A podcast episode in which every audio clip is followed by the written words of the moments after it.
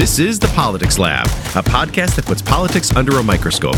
On this week's episode, Bill and Phil reflect on the Republicans' new oversight committee, conspiracy theories in the GOP, Japan's military buildup, and whether it matters that members of the Supreme Court like each other. Now let's go to the lab. Hello, everyone. Welcome to The Politics Lab. My name is Phil Barker. I'm a professor of political science at Keene State College, and I'm joined by my colleague and best friend, Dr. Bill Muck, who is professor of political science at North Central College. Hey, Bill, how are you? I'm doing well. Happy first day of class, Phil. Your first day you were in the class, you were molding minds, you were. I'm sure you were brilliant today. I think I changed some lives today, going over the syllabus. Yeah. No, the first day is always interesting. It's like I'm kind of excited to get back into it, but it's like the first day it's always hard to get a read on, what the class is going to be like. But yeah, I'm teaching some fun classes this semester, so I'm kind of excited about it. We mentioned this briefly last week, but the first week of, if you're a professor, the first week you're back in the classroom is so physically and mentally exhausting. It just, now I'm over it. It's kind of like, we're like athletes that way. Like once you get back playing football and basketball, you get back in playing shape. Like I'm back in playing shape, but you clearly by your appearance, you look tired, your hair's falling out. Like you're in the midst of being exhausted in that first week. Most of that stuff is totally unrelated to the first week, though. Speaking of comparing ourselves to prime athletes, we haven't talked about how you have now arranged a setup where you're sitting in like a leather recliner, basically, while you podcast. This is, I'm inspired by your innovation. This is great. Yeah, we've got equipment, or I've got equipment. Same, you do as well. One of these arms that you can put your microphone in and move it around. And I finally have come up with this system where I can sit in a comfortable chair and have the reclining arm right in front of me. So and I feel like I'm more contemplative when I'm comfortable. So this makes me happier than it should. How my setup is the podcast setup. So you've got it as well. You're sitting down, but you're not as comfortable as I am. I know. It's only a matter of time until you're like in a robe and have like one of the beer helmets and like a plate of nachos while you're podcasting too. It's surprising I'm not eating nachos right now. So we were going to talk, we've got a bunch of really big topics. Before we dive into those, we said we might, or actually, why don't you, should we remind everybody how to stay connected first and then talk about Joe Biden and his secret documents? Yeah, why not? So, so as usual, I'm going to, plug the website, which is thepoliticslab.com. And you can go there and find all of our old episodes. But also importantly, each episode page has relevant reading and articles. And so we've got four articles. We're doing four topics today. And each one of them, there's an article that kind of inspired the conversation. So if you want to read more about the things that we're talking about today, you can find all that at thepoliticslab.com and click on this week's episode. And then you can also find us on Facebook at The Politics Lab and on Twitter at Politics Lab Pod. So Phil, Joe Biden, he's all of these documents. This has not been very good. And we're not going to spend a ton of time on it, but it's sort of, this is the whole story of Joe Biden and the classified documents in his garage and in his house. We sort of feel a little bit that it's overblown at this point, and we're going to give it some time. We'll probably return to it when we've got a bit more data. But I don't know, just a preliminary reaction to Joe Biden hiding documents in his Corvette. What do we think about this? Well, I mean, it happens to all of us. Yeah. No, I mean, I think I feel like part of the reason why we're waiting a little bit is that this has been sort of discussed a lot. But I mean, the differences between what Trump did and what Biden has done are pretty significant. I mean, they both involve top secret documents. The difference is that, Trump was told he had them and refused and, fought the government on it. And Biden is the one who self-reported that these things happened. And so there are important differences. But I mean, at the same time, it also should be said, like, it's a big deal. Like when we talked about how top secret documents and proper care of top secret documents is important, that's true for Joe Biden as well. I mean, it's sloppy. It shouldn't happen. It seems like a gift to Trump and the right. I mean, particularly as the government's potentially getting ready to bring charges on some of this. I mean, it's just really poor timing. But I'm all in for the idea that, like, yeah, there should be, somebody should look into this just like they're looking into Trump, although it feels different on the surface. What about you? Yes, similarly, right? It's an unforced error by Biden and his team, and it makes me wonder to what extent do a lot of these ex-presidents and high-ranking officials have a random number of top secret documents around? I'd be curious to know, is this something that, if you went and looked at George W. Bush's ranch, would there be a few documents here or there? It's hard to know, but it's an unforced error, particularly given the context in which all of this is happening. So that's bad. And I feel for Merrick Garland, because he's now put in this impossible position of having to appoint a special counsel. I mean, you have to remove all, appearances of impropriety and being biased. And so it puts him in an awkward position. It also just feeds the worst part of our echo chambers right now, where, which sort of frustrates me. And I think that also probably part of the reason that we're not having this conversation. I heard a really good description of the difference between the two cases that I thought was useful. And he described it as somebody has a library book, right? So a library book goes missing. And Joe Biden realizes that he's got the library book, and he returns the library book and, pays a small fine. Donald Trump is informed that he's got the library book, and he says, no, I don't have it. And then he says, it's my book, and I'm not giving it back. And then the librarian has to come in and break down the doors and get it. So I think there are some really, really important differences between the two cases, also some similarities. But I get the sense that our political system is not going to be able to understand and appreciate that nuance. It'll just feed into some of the worst and ugliest parts of our political discourse at this point. Yeah, we're not great on nuance and context right now. Yeah, I mean, you were talking. I think that, and again, we said we weren't going to talk about it, and here we are talking about it. But yeah, I mean, it feels like if it weren't for the Trump story, the Biden story would be like a nothing story. Like, I don't imagine it would really be a story at all. Like, he came across these top secret documents, reported it, turned them, classified documents rather, reported it and turned them in. And I think that wouldn't have even really made the news cycle if it weren't for the what had happened, how it had played out with Trump. And that doesn't mean that it's not, important, but it's hard because they're both, I mean, it is a serious issue, but it's important to recognize there are real differences, like you said, between the Trump one and the Biden one, as far as we know at this point. That's right. Yeah, other little bit of news before we jump in is that you said when do we reach the debt ceiling? It's sometime. Is it this week or next week? I think it's tomorrow. I think so. Tomorrow, Thursday. Yeah. And so we'll hit the debt ceiling, and we won't default because we can do all sorts of fun accounting and move stuff around. But yeah, the clock is ticking before we get to a default on our debt. And I don't know. I mean, it feels. I don't know. We've always somehow figured out a way to come to a solution on it in the past, but the speaker battle doesn't bode well for. I don't know. I mean, are there enough reasonable concern, Republicans to side with Democrats to pass some sort of debt ceiling, or is this a party tool they're going to use?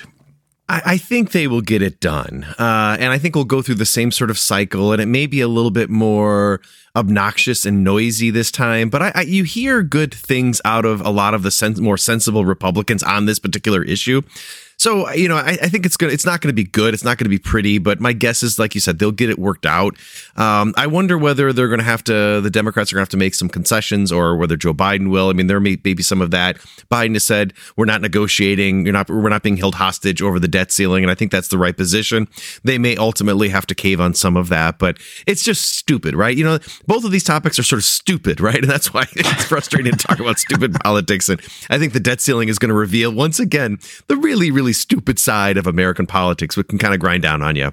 Well, this is it's always a good time to note, as we typically do when we talk about this, from a comparative lens, that we are one of only a handful of countries in the world who do it this way. Other countries assume that if the government passes a spending bill, that they intend to fund that spending bill. And so if you pass a spending bill, it is assumed that you will take on debt to spend that money if necessary. We're not the only. We're one of a handful of countries that has to pass to spend the money and then also pass a separate bill to borrow the money for the bill that we've already voted on to spend. So it's just dumb. It should be done away with. The debt ceiling debate should not be a debate in the country. That's right. You want to have a conversation about, broad conversation about debt and budgets, right? That's a fine conversation to have. But yeah, it's just, again, it's just silliness. So, yeah. Should we transition? Speaking of Republicans and oversight and sensible behavior, should we jump all into our first topic? Let's do it. Let's jump in. All right. So last week, House Republicans voted to create a select subcommittee that they say will launch a far-reaching examination of the agencies and people that carried out the partisan and what they say are frivolous investigations of Donald Trump. The subcommittee will have the power to investigate any federal agency that collects information about Americans, and even instances where the DOJ is carrying out an ongoing criminal investigation. Republicans have argued that Attorney General Merrick Garland has abused his investigatory powers and unnecessarily targeted conservatives. They compare their work to the highly respected Senate Church Committee formed by Democrats in 1975. It was a bipartisan committee to investigate abuses by the CIA, FBI, the National Security Agency, and the rest of the intelligence community. Democrats and a lot of historians and political scientists see darker historical parallels. They compare the Republican committee to the Red Scare days of Joseph McCarthy, or the investigations carried out in the 1930s and the 1940s by the House Un-American Activities Committee. Both are now seen as ugly chapters in American history, where Congress leveled unfounded allegations in pursuit of sensational headlines and non-existent communist infiltrators. Phil, what do you make of this oversight committee? Will this be a serious effort at congressional oversight, or are we heading towards a Joseph McCarthy-like examination into deep state conspiracies? This is where, you know, we talked about how we don't live in a world of like nuance and context, but this is a perfect example of where nuance and context matters. I think that the church committee stuff, the idea that there could be a committee that actually looks into improper use of government is a very democratic idea, right? There should be accountability. There should be the ability, Congress is supposed to have oversight over this sort of stuff. And so I think in principle, then this could actually, this could be, a useful thing. But in the context of where we currently are, and this was like part of the negotiation with Kevin McCarthy about, that this committee was going to be created. The intention is not that. The intention is sort of witch hunty. It is beginning with a conclusion already that government has unfairly targeted conservatives, and they're looking to find the people who have done that. This is where the whole partisanship, the toxic partisanship aspect of things comes into play, because the idea is if government is targeting conservatives, that is partisan. And it begins with that point. And so then we're going to go after government. It becomes like this sort of self-fulfilling prophecy. And so, this worries me. I think this is more, farcical than actual serious government investigation. But people thought that McCarthy was sort of farcical early on as well. What do you think? Are you worried about this? I don't imagine you think this is going to be a serious investigation, but no. What's your take? Yeah, it's similar. Like I don't get the sense it's going to be seriously. It will be politically savvy, right? They will get lots of headlines, especially in conservative media circles. It'll be really, really effective there. No, I don't think it's going to be serious, and only because when they've suggested what they're going after, it's not serious, right? So if one of the potential investigations is Anthony Fauci, right? If it's going after Merrick Garland, if you're going after the deep state, right? That's the other one where they're talking about layers of conspiracy and corruption throughout the government. And we've talked a bit about how populism offers these simple solutions to complex problems. And for many of these populist Republicans, it's really that, government has gotten too big and they're not really doing good work. And so we have to investigate and figure out and expose all of them. And so, no, I don't have a whole lot of faith that it will be done with a lot of integrity. But to your first point, there absolutely is a role for Congress in oversight, right? I think there could be some useful conversations. There's been some discussion about whether there should be a hearing on Afghanistan. Again, it depends on who conducts that. I don't think Jim Jordan is the right person to have a sensible conversation about Afghanistan, but I think that's a reasonable. There are some reasonable questions to be asked, right? How was that decision made? How was it handled? I don't think making the president feel a bit uncomfortable on that issue is a bad thing. But I just think that what we're seeing, the preview of what this committee is going to do, it's going to be silly and stupid. I don't know. Is this a good point to play the little audio clip that we have? Yeah. Yes. Do you want to put? Go ahead. Yeah, so this is, I'm trying to, what, I forgot the guy's name. What, did you have the name there? Let me look it up. Yeah, it's Zinke, right? Is that his name? Yes, Zinke, who's sort of talking about this committee on the congressional floor. I guess that's all they need to know. Okay, here we go. Yeah, gentleman from Montana is recognized for 2 minutes. Mr. Speaker, I rise today in support of a select committee to investigate the weaponization of the federal government, something I have a lot of experience firsthand. I proudly served as the 52nd Secretary of Interior, and despite the deep state's repeatedly attempts to stop me, I stand before you as a duly elected member of the United States Congress and tell you that a deep state exists and it is perhaps the strongest covert weapon the left has against the American people. There is no doubt the federal government deep state coordinates with liberal activists and uses politicians and willing media to carry their water. The deep state runs secret messaging campaigns with one goal in mind, to increase its power, to censor and persuade the American people. Dark money groups funded by liberal billionaires and foreign investors funnel money to shell organizations and repeatedly attempt to destroy the American West. In many cases, they want to wipe out the American cowboy completely, remove public access to our lands, and turn Montana into a national park. They want to control our land and our lifestyle. Mr. Speaker, I'd like to submit a five-part series of investigative articles by the Capital Research Center entitled Arabella's... All right, so...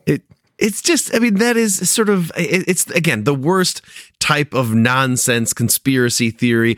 But it's really interesting how he frames that, right? So he's going after the deep state as if it is communism, right? That's sort of the frame that he's using to say this is this disease that has permeated our government, right? Reagan talked about that. Communism is a disease that you catch and you can't be around it. And so now the deep state is this danger. And does the U.S. government have a big bureaucracy? Of course. Is it some sort of cabal organized to, prevent the cowboys from living their cowboy life? No, it's just, again, it's ludicrous, right? The sort of arguments. But this is what I think a lot of that committee will look like. And I think it's going to be embarrassing internationally to see the United States the Congress carry that out. But I think, it's going to play well in conservative news circles. I mean, what do you think about this talk of the deep state and, you're not allowed to be a cowboy anymore? Right. Well, when I think about the deep state, when I'm involved in my deep state meetings, we talk about cowboys most of the time. So, yeah. The deep state stuff. When you get into when you read people who are critiquing this or concerned about the direction of this committee, it's partly because of, like you said, the vagueness of this. Right. When you throw up the deep state, which is so amorphous as to, like, I don't know that the fact that somebody thinks it's about targeting cowboys and somebody else thinks it's about, targeting Donald Trump or whatever. If I said to you, if I went out onto the street and asked people, we're going to investigate the deep state, where should we begin? I don't know that anyone even really knows what is meant by the deep state, right? So that vagueness is what opens the door to be able to use it to target political enemies or whatever the topic is of the day. That's why it's so different from, like you were saying, if there were a committee on, Afghanistan, for instance, it begins with this notion of, Afghanistan did not go particularly, the exit from Afghanistan didn't go particularly well. And maybe the Biden administration did something wrong. But even if they didn't, it's worth investigating to sort of, learn the lessons to make sure this doesn't happen again. And so to go into something with that sort of motive about improving, making sure that this goes better in the future is different from sort of settling scores. And I know that they would argue that we want to make sure this doesn't happen again, like whoever the deep state is doesn't target a sitting president because they disagree with them. But it's a different thing, right? I mean, it's where it's caught up in partisan. I mean, at this point, it is about being upset that government is doing its job because the job the government is doing is unfortunate or problematic for, you know, your particular reasons. And so, that vagueness is what is concerning. I went back today and was looking at some of Joseph McCarthy's speeches, and that what was fascinating is the language that he was using was really similar, critiquing Truman for putting party over over the national interest, or, you know, putting partisan politics first. It's the same sort of argument that's being made now by people about the deep state, which is that that the government's not doing the work of the U.S. It's doing the work of the Democratic Party. And so it's so vague that you can make anything sort of fit that notion. It works great because if the government does anything in line with Democratic Party principles, it's, biased, as opposed to this is just how the government works, right? When certain parties win. And anyway, I don't know. You should have sort of clear principles and clear issues that you're investigating that you begin with. And I don't know that anyone can actually clearly define for me what the deep state issue is.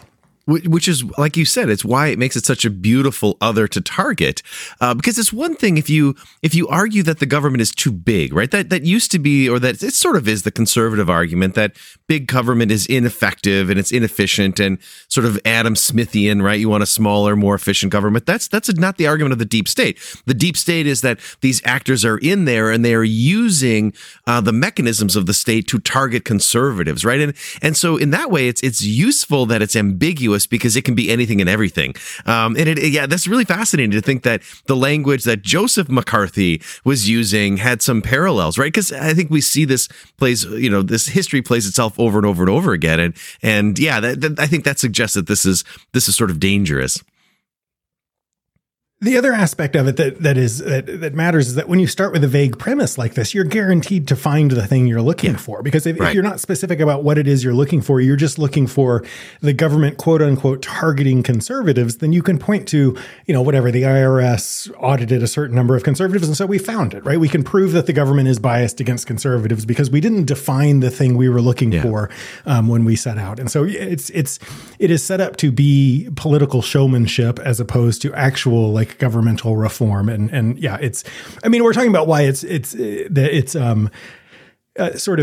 bad oversight, but we really should also, the real concern is that it can go down the road of, McCarthyism, where this will, if going down this road and calling people to testify, and this will ruin people's lives in the same way that people who are just doing their job will face will bear the brunt of this, Republican attempt to track down the deep state. And it's bad for individuals. It's bad for government. It's just problematic all over.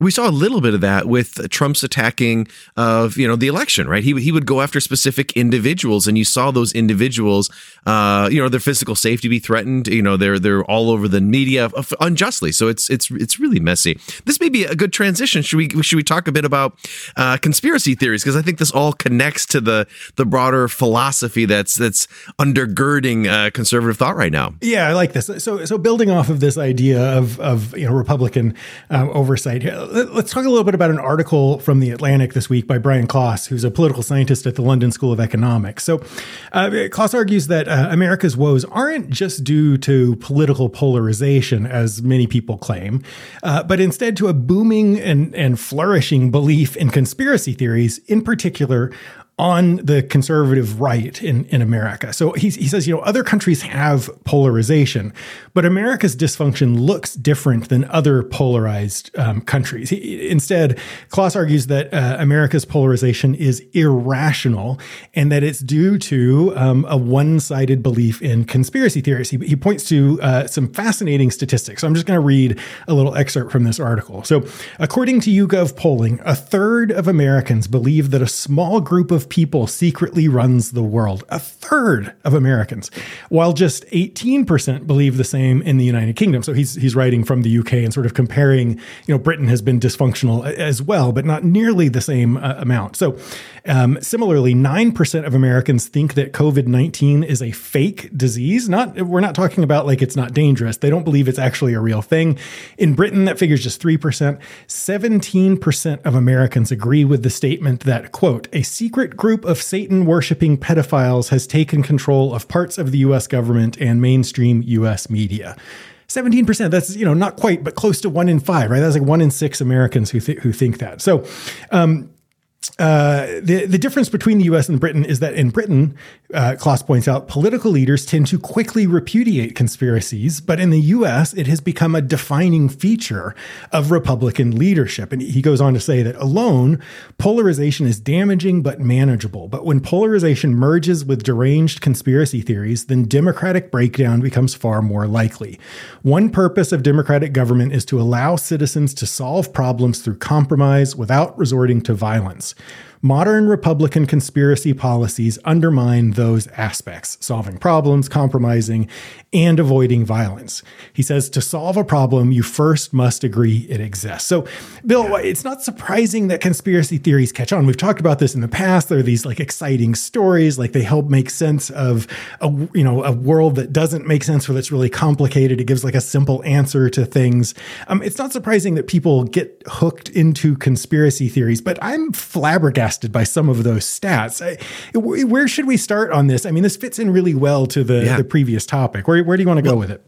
I think especially how things have changed, where conspiracy theorists are now at the center of the Republican Party. I mean, the United States is humanity is always, we find conspiracy theories appealing, but in politics, they always operated on the margins, right? So they were, there were always those, post 9/11, conspiracy theorists, but they weren't part of the mainstream discourse about politics. And what Trump did is he changed all of that, right? He enabled all of these voices to suddenly be, pulling the levers of power. I mean, Marjorie Taylor Greene was somebody who believed or, kind of talked about 9/11 conspiracy, somebody who's talked about the deep state, all of these conspiracy theories, all of that. She is now a central player on some major committees, national security committees. Right. All right. So you see the way in which those who espouse these conspiracy theories are no longer on the margins, they are at the center. And when you had Donald Trump as president, he was the most powerful person in the United States. So that hasn't always been the case, and that change is really, really important. But I think what I liked most about this article was the comparative analysis with Britain, and that, there are conspiracy theories in Great Britain, but they're not nearly as pervasive, and they're not in government. And he talked about one instance. So this last week, there was a British member of parliament who was tweeting or some statement about COVID and it being the greatest hoax since the Holocaust or something like that. And that the party, across the board, all parties condemned him. The Conservative Party kicked him out, right? So when somebody behaves in that irrational, irresponsible way in the United Kingdom, the parties moderate that discourse and say, you can't be part of this political party. You do not represent what we want to be. In the Republican Party, you get, elevated to a higher committee. The more outrageous, the more, conspiratorial you become. So it's such a sort of fascinating contrast where you've got polarization in both countries, sharp politics playing out, but the lack of acceptance of conspiracy theories in the United Kingdom really separates them from the bonkers that is the U.S. political system. So it's terrifying, right? That these individuals now have their hands on the lever of power, and this is going to be part of mainstream discourse. I don't know. What about you? Do you feel better about this than I do? No, not at all. No, I mean, I think I think back to, Levitsky and Zablan, the writing on democracies, who talk about the importance of parties as gatekeepers, and that's what he's getting at in the article, is that in Britain the party is still playing gatekeeper to some extent, and I when I think back to like how this developed in the United States, this has been, again, conspiracy theories have been like you said, a part of human history from the beginning, and it's not that the right is the left is not immune to it, right? There's all sorts of conspiracy theories on the left as well. But it does feel like you can see this pattern of it becoming sort of official doctrine on the right that goes back to my childhood. I mean, I think about, Rush Limbaugh talking about like back to the Clintons and the idea that the Clintons had secretly murdered people. And I mean, that was this idea that was around that would not have been, those sorts of theories would have been around before. But then what you had was Rush Limbaugh, who became this kind of, you know, who had this huge audience who was kind of putting a stamp of approval on it, right? And that sort of thinking kind of feeds its way into the party. And now you get to, you know, you go from there to, like, by the time, I think we point to Trump, like Trump just unleashes all of this. But, you know, even not that long before Trump, you have, you know, John McCain pushing back against arguments that, you know, Barack Obama was a secret Muslim or whatever, right? But it was clear that those theories were there, and they were, you know, again, they had been sort of endorsed by right-wing media. But Trump is, again, he's a media figure. So he comes along and puts the official stamp of approval on. I don't know if it's so much that, like 30 years of that sort of talk just kind of fed into, you know, even the sort of Republican leadership thinking about things, or if it was this realization of the power of conspiracy theories that Trump sort of unleashes. So I don't, you know, I look at like the Ted Cruz's and I think, well, Ted Cruz is just cynically, you know, saying, going along with these because he wants to win. And I don't know how true of that is of everyone. I think it's a little bit of both. Some people who really believe these things and some people who are just using them to come to power. But the danger is, like, once it becomes sort of official party, you know, policy, the nature of conspiracy theories is that they work beautifully towards this, like, you know, demonization of the other, right? Like the other is up to all these nefarious things that you don't know about. And the other in this case are, you know, liberals.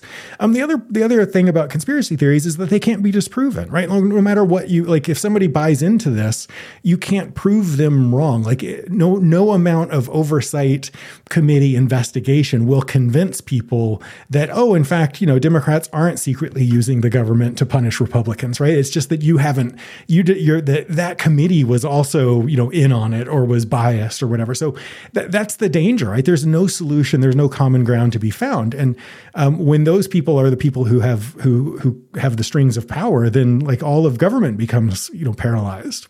It becomes a litmus test of whether you can be part of the party or not. I mean, think about the Liz Cheneys and others who have pushed back on, like, the election being stolen. They're removed from the party. So there becomes a mind guard, right? You think about the political psychology of all of this. If you don't embrace some of these conspiracy theories, you're a rhino. You're not part of the process, right? So it once it infiltrates the system, it's hard to remove from the political party. I think last week we were talking about, or the previous, how long this is going to linger. And I think it's going to linger a long time because you have to get people who are willing to push back against it. And I don't know if you can be elected, if you can win a primary without at least dabbling a little bit in this. You know, you've got to say, well, maybe you don't believe the election was entirely stolen, but there's something there.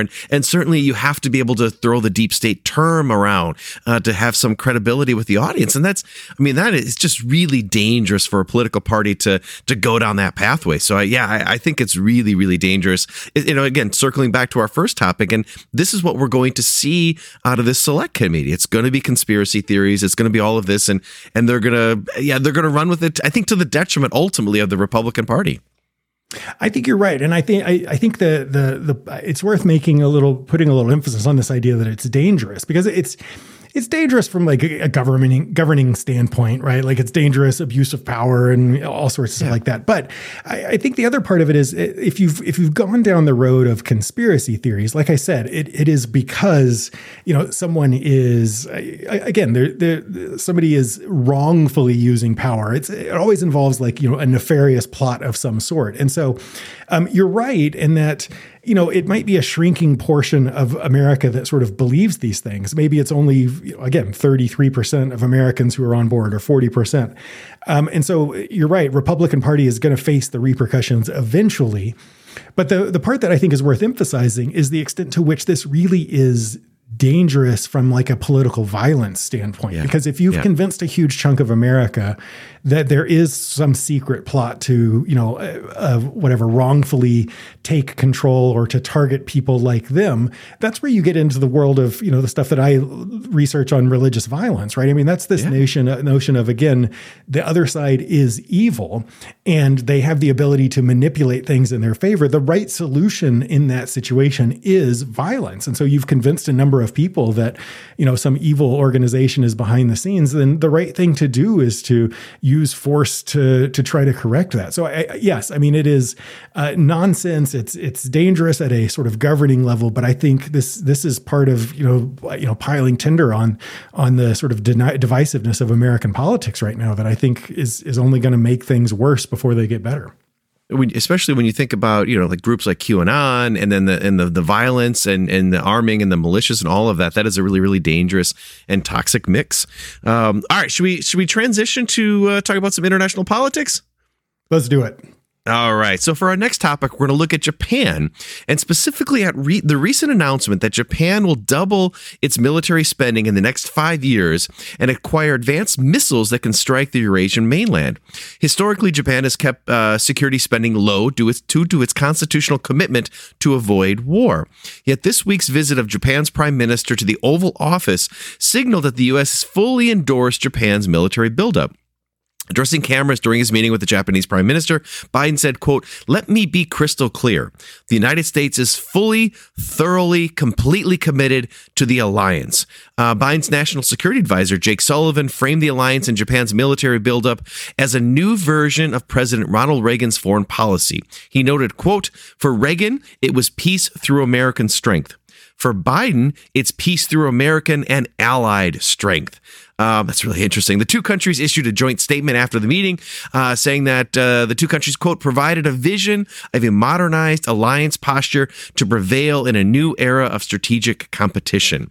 U.S. Secretary of State Antony Blinken told a joint news conference after the meeting saying, quote, "We agree that the PRC, China, is the greatest shared strategic challenge that we and our allies and partners face," unquote. Phil, there are two really important developments here. One, Japan's dramatic military buildup, and two, the United States' enthusiastic support of Japan's actions. What do you make of this?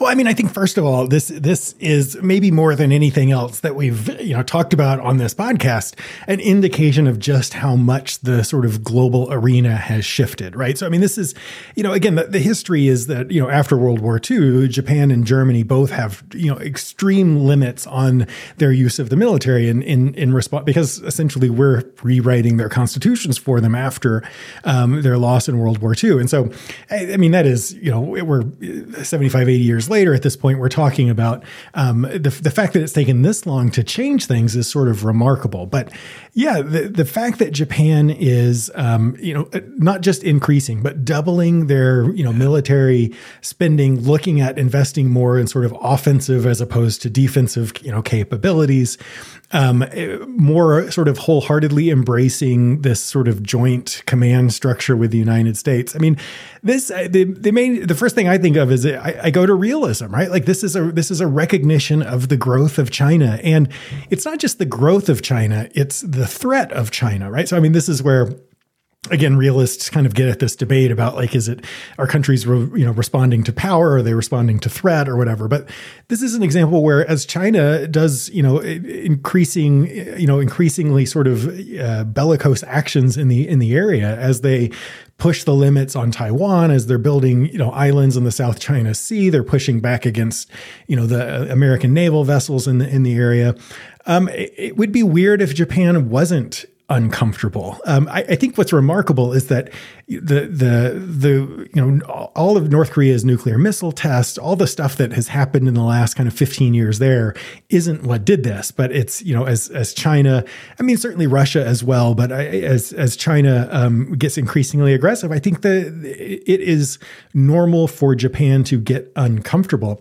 And realism says as they would get uncomfortable, they're going to look to sort of strengthen their military, they're going to look to strengthen their own defense, and they're going to look to strengthen ties with the United States, the sort of ally who can help sort of push back against it. So I don't want to be a realist, but when things like this happen, I realize sort of the power of the theory. What are your thoughts as you look at what's going on? My mind went to realism as well, right? This is classic balance of power politics. So China is rising and behaving in more aggressive ways in the region, globally, right? They're exerting their power the way that realism says emerging powers are going to behave. And so then if you're thinking through a realist mindset, how do you counter that? You start to balance against it. So what we've seen Joe Biden do is really reach out to the entire region. So, you know, building alliances with India, building alliances with Australia, and this one with Japan, arguably maybe the most important. There's always been a close alliance with the United States, but for much of sort of recent history, the United States has said we are going to take the lead when it comes to the military side of it, that we will station our troops in Japan. We will be the one balancing. And now what the United States is saying is that you can balance too. I saw some data. It kind of depends on how you calculate this. And ultimately, it's going to be up to the Japanese government to see whether they support the parliament, whether they support this kind of increase. But they, I think, are around the 9th or 10th most military, and that they could jump to number 3. They had biggest military to be the United States, China, and Japan. That is a fundamental altering of the balance of power in Asia. And at the same time, you mentioned Germany. The United States has also moved to a more open position on allowing Germany to reassert itself militarily in Europe. And all of that makes sense, right? If you're thinking about Germany expanding their military power, it's because you're thinking about a more aggressive Russia. If you're thinking about Japan increasing, it's because, suddenly China. But there are going to be implications to all of this, right? The escalation of this. So in my mind, it makes a lot of realist sense. This is what Biden is doing. And actually, he's doing a really good job of it. It isn't easy to always build these alliances. So he's incredibly effective. I worry a little bit about what comes next, right? I mean, this is a big escalation by Japan. China will certainly respond. I mean, you may be increasing the prospect of conflict by arming everybody to the teeth. That's the one thing that I think gives me a little bit of concern. I think it's probably the right choice, but I worry about what comes next. It's hard to predict always the future. Yeah, it's a great illustration of so much in realism and sort of the uncertainty of things. And I mean, the whole idea of realism is this sort of inherent inability to trust each other or, the sort of uncertainty of things. Because, my first thought, as you were talking, I was thinking about, is this just the reasonable action? If you're Japan, this is a reasonable development, right? Like Japan is not the Japan of, at the end of World War II. It's a very different country, different governmental structure, different economic situation. And the context is different, right? Like this is the world is different than it was at the end of World War II. There's part of me that sees it as just reasonable, part of me that sees it as alarmist. But I think that, realists, like you're talking about, like you worry about this as being sort of provocative, but like if you're Japan, this seems like it would be sort of crazy not to do this, right? If you're Japan and you have one of the largest economies in the world and around you see like increasing tensions between China and the US and Taiwan, like increasingly the focus of sort of global politics is drifting away from Europe and towards Asia. If it were the United States and we weren't massively increasing our military spending, people would, think we were crazy, right? And so it seems totally reasonable for Japan to do this. That doesn't mean that it won't be interpreted. I mean, that was my question. Do you think that China looks at this and sees it as inflammatory, or is this like part of the argument is maybe this is a deterrent. Maybe it's not just the U.S. that's out of, the critique is that the U.S. needs to get out of China's sphere of influence. Japan has a different argument, right? Japan is there. This is infecting us. And so, maybe it makes China back down a little bit. I have a hard time imagining that being the case, but I don't know. Yeah. Maybe it makes them tread more carefully. What do you think? I would like to think so, but I'm not so sure. So let's go back to realism, right? So I just covered realism last week in my class, and one of the examples we walk through is, let's say we all woke up on an island, right? Basically in the state of nature, what are students and what are you going to do? And inevitably when we have that conversation, students say, I'm going to go get a sharp stick to defend myself, right? And so we talk about that and we say, well, if you get a sharp stick, explain to the group why you're doing this. And the student says, it's not offensive in nature. I'm purely getting this stick to defend myself, you don't need to be worried. Well, every other student then says, well, I'm worried about you, so I'm going to get a stick, right? It becomes the security dilemma. Everybody thinks they're acting in their own defensive security, but other actors will see that as aggressive in nature. So what's going to happen here? I think Japan is doing this, and like you said, it's a logical development to say we are worried about the rise of China, so we are going to increase our defense, our military to protect ourselves.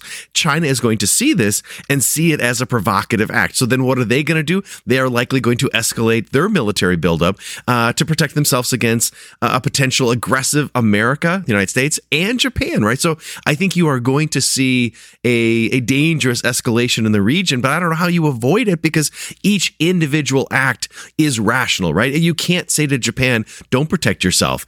Don't worry about, you know, what's going on with China. You can't tell the United States to just allow China to become a regional hegemon and dictate world affairs in Asia, right? So it's just sort of a really dangerous and messy situation where you hope cooler heads prevail at some point. I don't know. Is there a way out of this, or what do you think?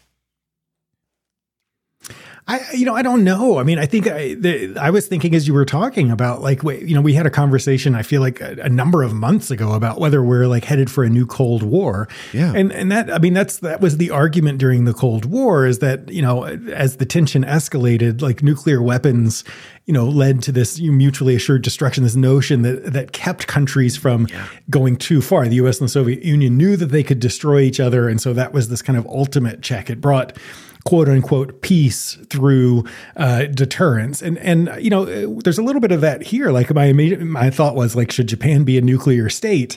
But Japan sort of ultimately is a nuclear state in that, you know, the US has its nuclear weapons there and is sort of promised to use them in its defense. And so I mean, it's hard to just think of that as like peace. It is sort of stable. I don't know if that's where we're headed.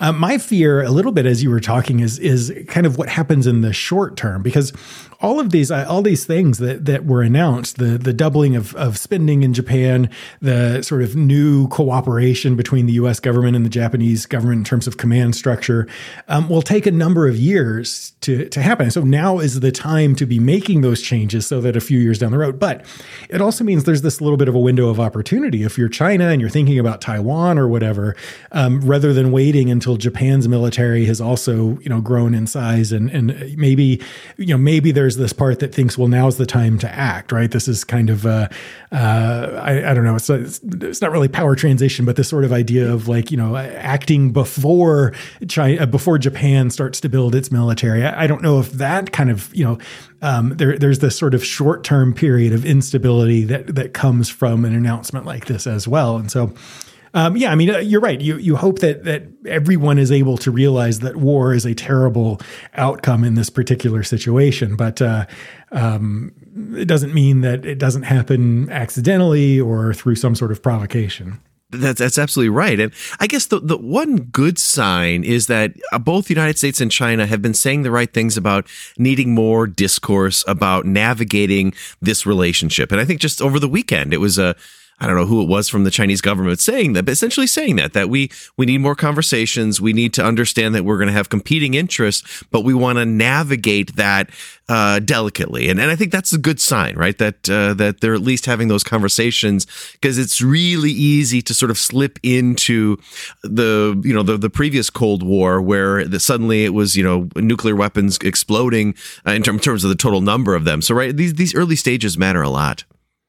I know we should move on, but before we do, I'm kind of curious. What do you think about that quote of the sort of calling Ronald Reagan into this, like referencing Reagan's, you know, peace through strength approach? That's kind of an interesting reference for the Biden administration to make, and, you know, to argue that it's peace through American and allies' strength is a tweak on it. But it was kind of odd to hear that. What do you think of it?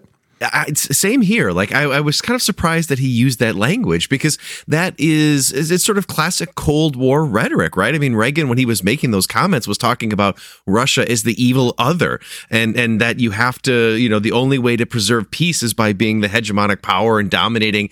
And Biden is saying the same thing, except for it's not going to be us alone, that it's going to be us in Japan and South Korea and Australia. It feels a little provocative to me. I mean, what about you? I'm not sure how comfortable I was with that.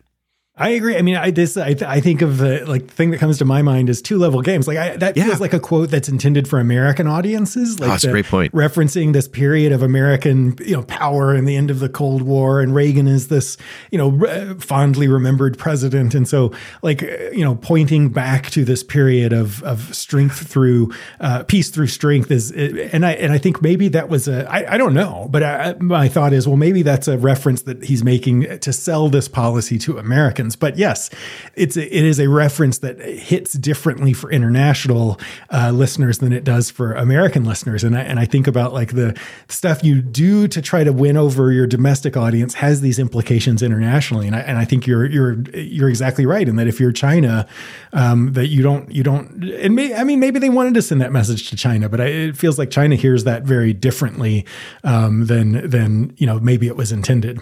That's a really interesting point, thinking about the two-level games. And maybe this forces us to sort of get inside the head of the Biden administration, but maybe it suggests that Biden is a little bit further down the road thinking about this as a new Cold War than we think, right? That it's not just, they're not just competitors, that he is now seeing China as the next iteration of the Soviet Union, right? Which is, they're big implications if you really think this is the next Cold War. So that's a really interesting way, yeah. Well, and that's a really good point, too. I mean, when we talked about Taiwan, and I mean, Biden has referenced a number of times the idea that we would defend Taiwan and whatever. And we talked a while back about how it's clear that Russia in Ukraine has had a really big impact on Biden. And I think he's trying to avoid that in Asia. And so, maybe I'm the one who's misunderstanding. Maybe he very clearly wants to send this message to China of, like a Cold War type message, because it's clear that he is, I don't know. I think he's wanting to prevent another Ukraine from happening and has been willing to go further than most other American politicians in making the sorts of threats and promises necessary to try to prevent that from happening. So maybe that was his intention from the beginning. It's really it's so interesting. I don't know, but I think that may be the right conclusion there. Right, this is not an accidental slip of the tongue. Sometimes Biden gets ahead of himself, but this when it's coming from the national security team, it was something that was thought about, printed out. They considered the implications for all of this. But your question is a really important one: was it meant for the American audience, or is it meant for an international audience? And it's probably too early to know. Yeah. All right, well, let's transition. We're going to wrap up today by reflecting on an article in The Atlantic this week by Steve Mazie, who's a political science professor and covers the Supreme Court for The Economist. He has watched the court for years and says there has been a noticeable development in this current court. Specifically, they don't seem to like each other. He writes, quote, "What I've seen this term on open display inside the courtroom is an obvious departure from the collegiality of years past," unquote. In the article, he walks through some examples of the very visible tension among the justices. He closes the article noting, "In any other workplace, a manager would be concerned about the impact of such a fractured relationship on the ability of a 9-member team to work together productively. The worry is more urgent when the testy interpersonal dynamics are among members of the nation's highest court." Phil, you've made a career of working with and likely being the cause of disgruntled coworkers. What should we make of the fact that members of the Supreme Court appear to not like each other? I'm sort of torn on this because part of me thinks there's no reason they should like each other, right? I mean, it's about sort of different philosophies of governing. They're going to disagree with each other. It feels very human to not particularly like people who are constantly picking at your arguments or disagreeing with you. And so in a lot of ways, it feels like it doesn't really matter that much. Yeah. But I know that in reality, like the at least the pretense for a really long time has been that it really is sort of an intellectual engagement, right? Like there is a model for American politics that it feels like it was held up by the court, which is like two people can see the issue totally fundamentally different, engage on the merits of the issue at hand and engage in sort of logical arguments and disagree with each other about the outcome and still, recognize that, hey, we're still, we totally disagree, but we're people, we get along. Right. There's is this idea of, it makes me think of like social capital to some extent, right? Like I know people I disagree with and I recognize they're decent people. There are all these stories about, you know, Clarence Thomas, who knows the name of everybody who works at the court. And so it's like, I totally disagree with him politically, but he's like a decent human being or whatever. And so the fact that that's breaking down, you know, should maybe be raising, you know, ringing alarm bells.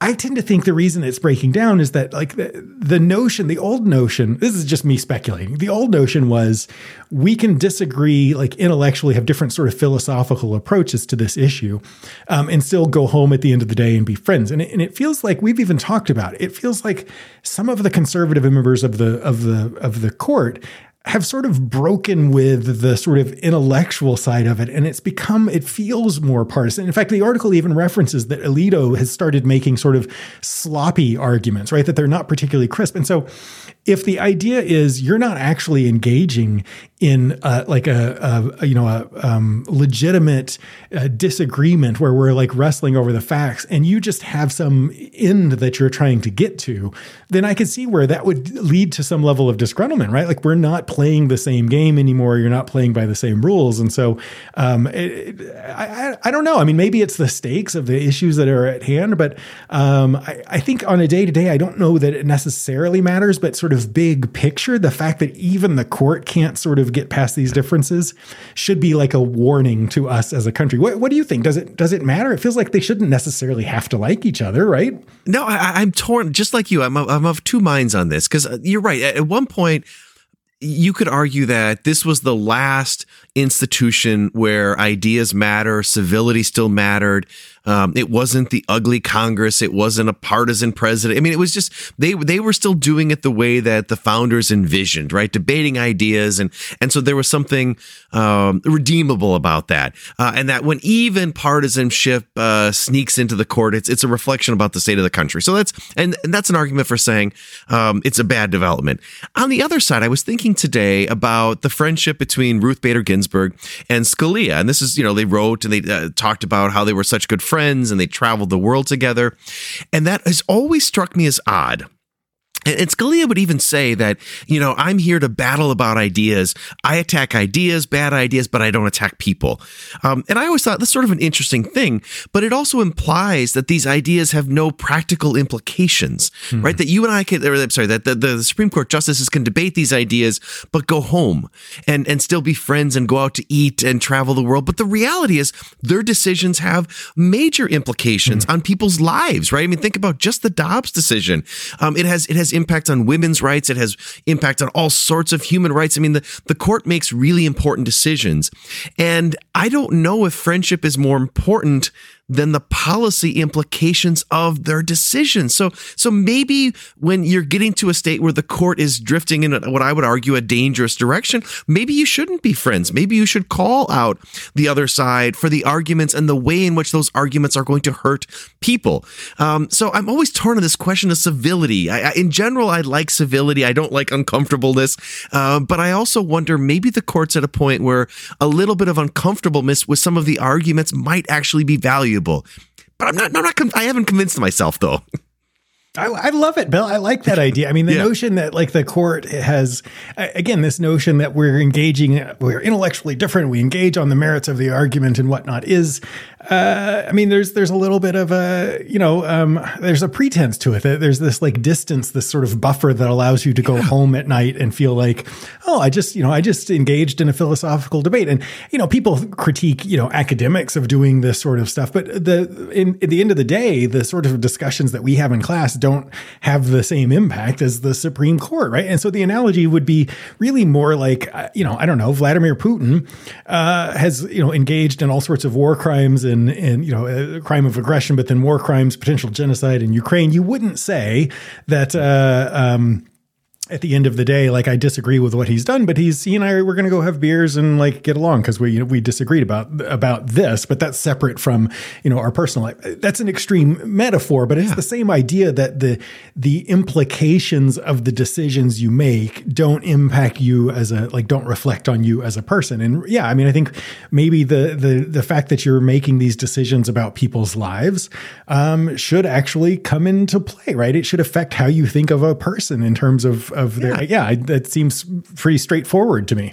I mean, I think about like, it's a different example, but thinking about like the British Parliament, and you and I have watched British Parliament over the years. And if our listeners haven't, they should turn it in sometime. Like, it's intense. People are yelling at each other, and there's this sort of this intense back and forth. And you're not always worried if you're upsetting the other side, because it really is about it's about the ideas and passionately arguing for those ideas. And sometimes it feels like the court is a bit disconnected from their decisions, right? I mean, the Dobbs decision, Alito's decision really was thinking about whether, an abortion wasn't a right that was protected in the Constitution. It's so far removed from the way in which that policy is going to impact people, which it doesn't matter what is ultimately what that decision would be, but it felt so disconnected. I think it's okay for other justices to say, like, that's dangerous what you're doing. And so I guess I'm sort of convincing myself as I go that I'm okay if they don't like each other, right? I mean, they still have to work together, and I think it's important to push back and